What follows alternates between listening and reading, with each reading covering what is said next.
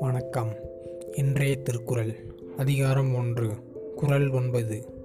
கோளில் பொறியின் குணமிலவே என் குணத்தான் தாளை வணங்கா தலை.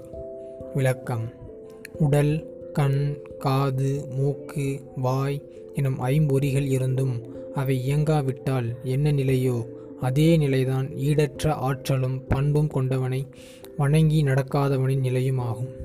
அதாவது ஐந்து பொறிகள் சொல்லுவாங்கள்ல உடல் கண் காது மூக்கு வாய். இந்த ஐந்து பொறிகளும் இருந்து நம்ம யூஸ் பண்ணாட்டி என்ன நிலைமையோ நமக்கு. ஏன்னா இப்போ நான் வாய் இருக்குன்னா நாக்கு இருக்குன்னா அதை சுவைச்சு நமக்கு தி- இனிப்பு உரப்புன்னு தின் தின்னா தான் அதோட சுவை நமக்கு தெரியும். அதனால் அதோட அதோட பயனே அதுதான்.